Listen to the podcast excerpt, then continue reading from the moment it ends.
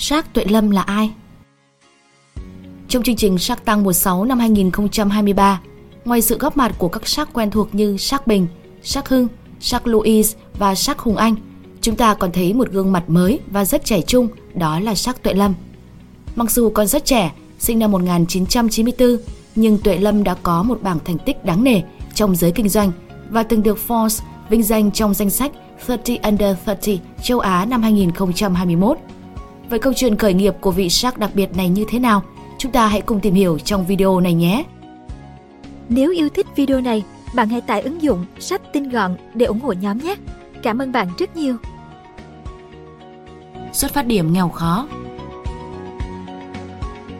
Lê Hàn Tuệ Lâm sinh ngày 25 tháng 8 năm 1994 tại Hải Dương, là con út trong một gia đình nghèo.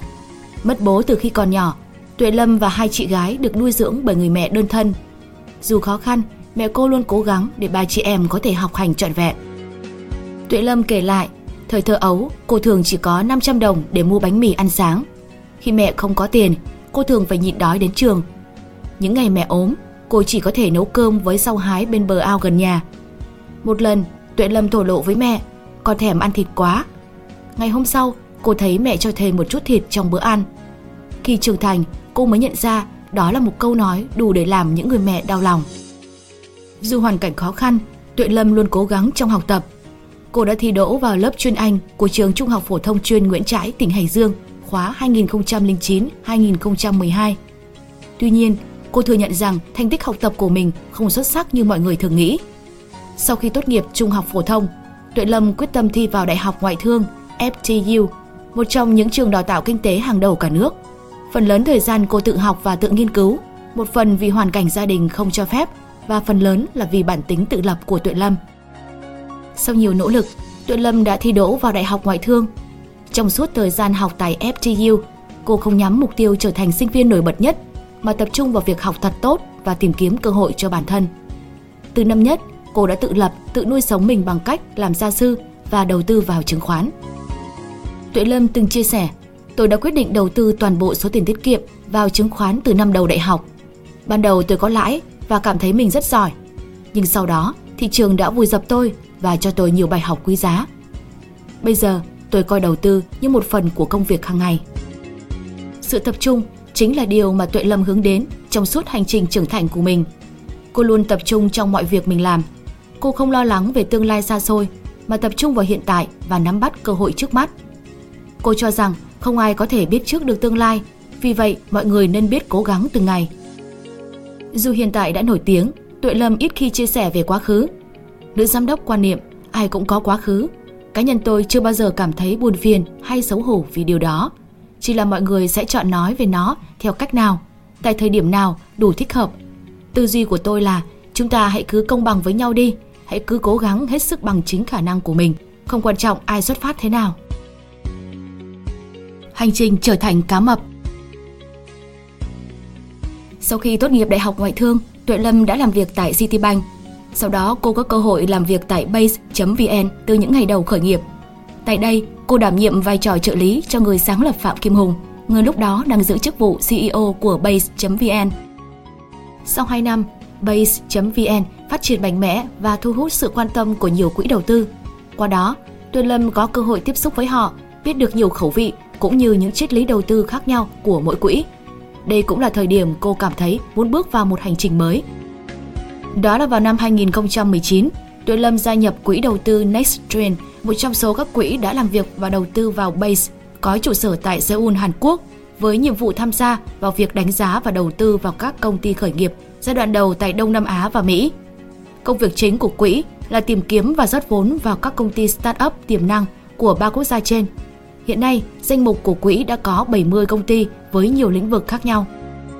Thương vụ đầu tiên của Tuệ Lâm với vai trò giám đốc đại diện của quỹ đầu tư Nexttrend ở Việt Nam là chốt đơn dự án trí tuệ nhân tạo ở Mỹ với khả năng giúp xạ trị ung thư mà không cần bác sĩ. Đúng chất đầu tư mạo hiểm, cuộc gặp gỡ với nhà sáng lập của dự án chỉ diễn ra trong 20 phút ở sân bay, sau 2 tuần gặp mặt thương thảo và gói gọn trong 3 tuần. Tính đến thời điểm hiện tại, Nextgen tại Việt Nam cùng Tuệ Lâm đã đầu tư trên 20 doanh nghiệp hoạt động trong các lĩnh vực với mức đầu tư dao động từ 70.000 đến 120.000 USD, trong đó có thể kể tới những tên tuổi quen thuộc như TopCV, Luxstay, Base, Okela, Ecomobi, VDES, EcoChark, vân vân. Được biết, nữ giám đốc cùng Nextgen còn tổ chức chương trình VCFP với mục đích giúp các doanh nghiệp hiểu sâu về quỹ cũng như chia sẻ kinh nghiệm để doanh nghiệp tránh được rủi ro trong các thương vụ kinh doanh. Chương trình được các người sáng lập và giới chuyên gia đánh giá là cực kỳ ý nghĩa.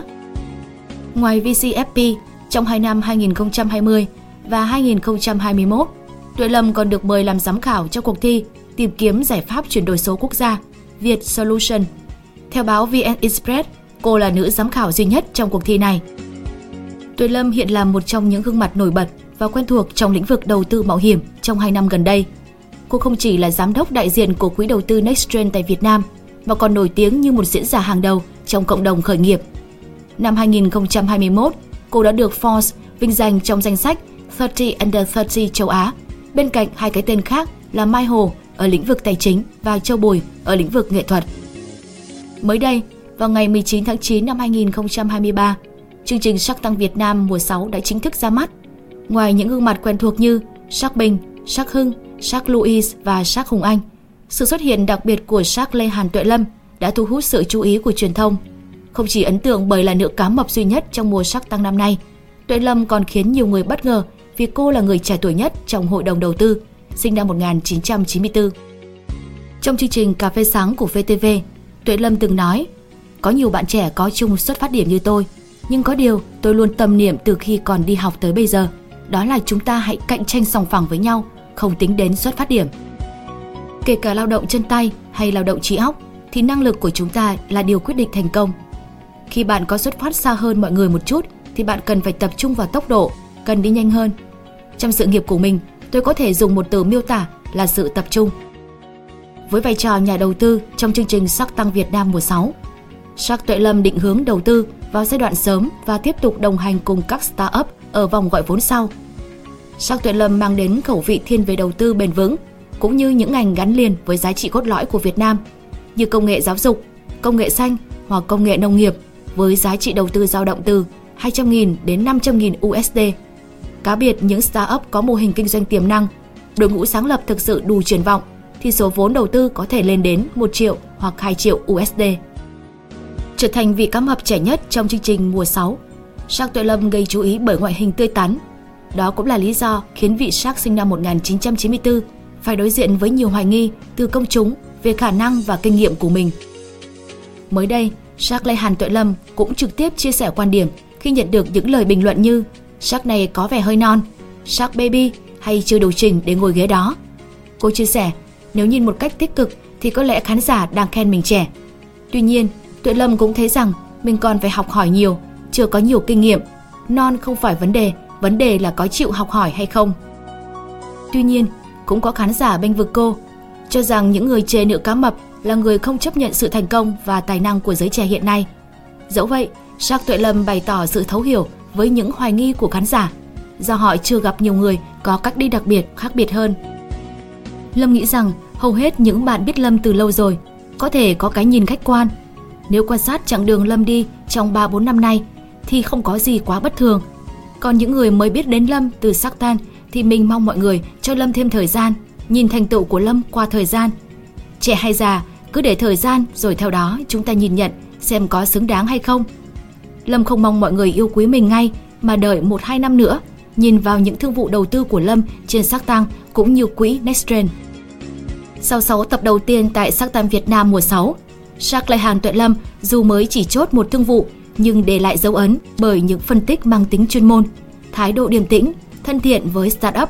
Cô đầu tư 5 tỷ đồng đổi lấy 5% cổ phần Huê Press với yêu cầu startup đạt doanh thu 200.000 USD sau một năm. Hạnh phúc cùng Tổng Giám đốc Ngân hàng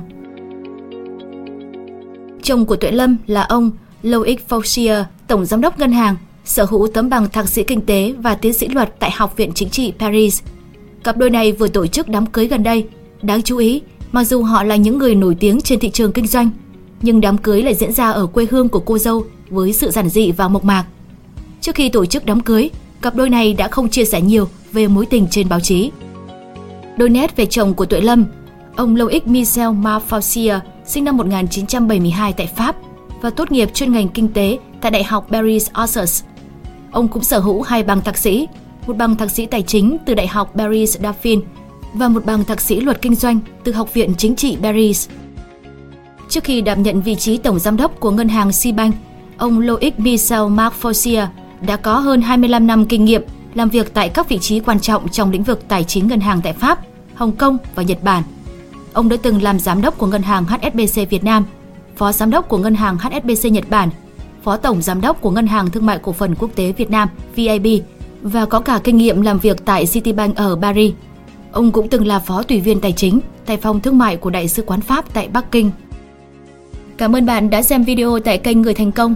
Đừng quên nhấn nút đăng ký bên dưới để ủng hộ nhóm nhé!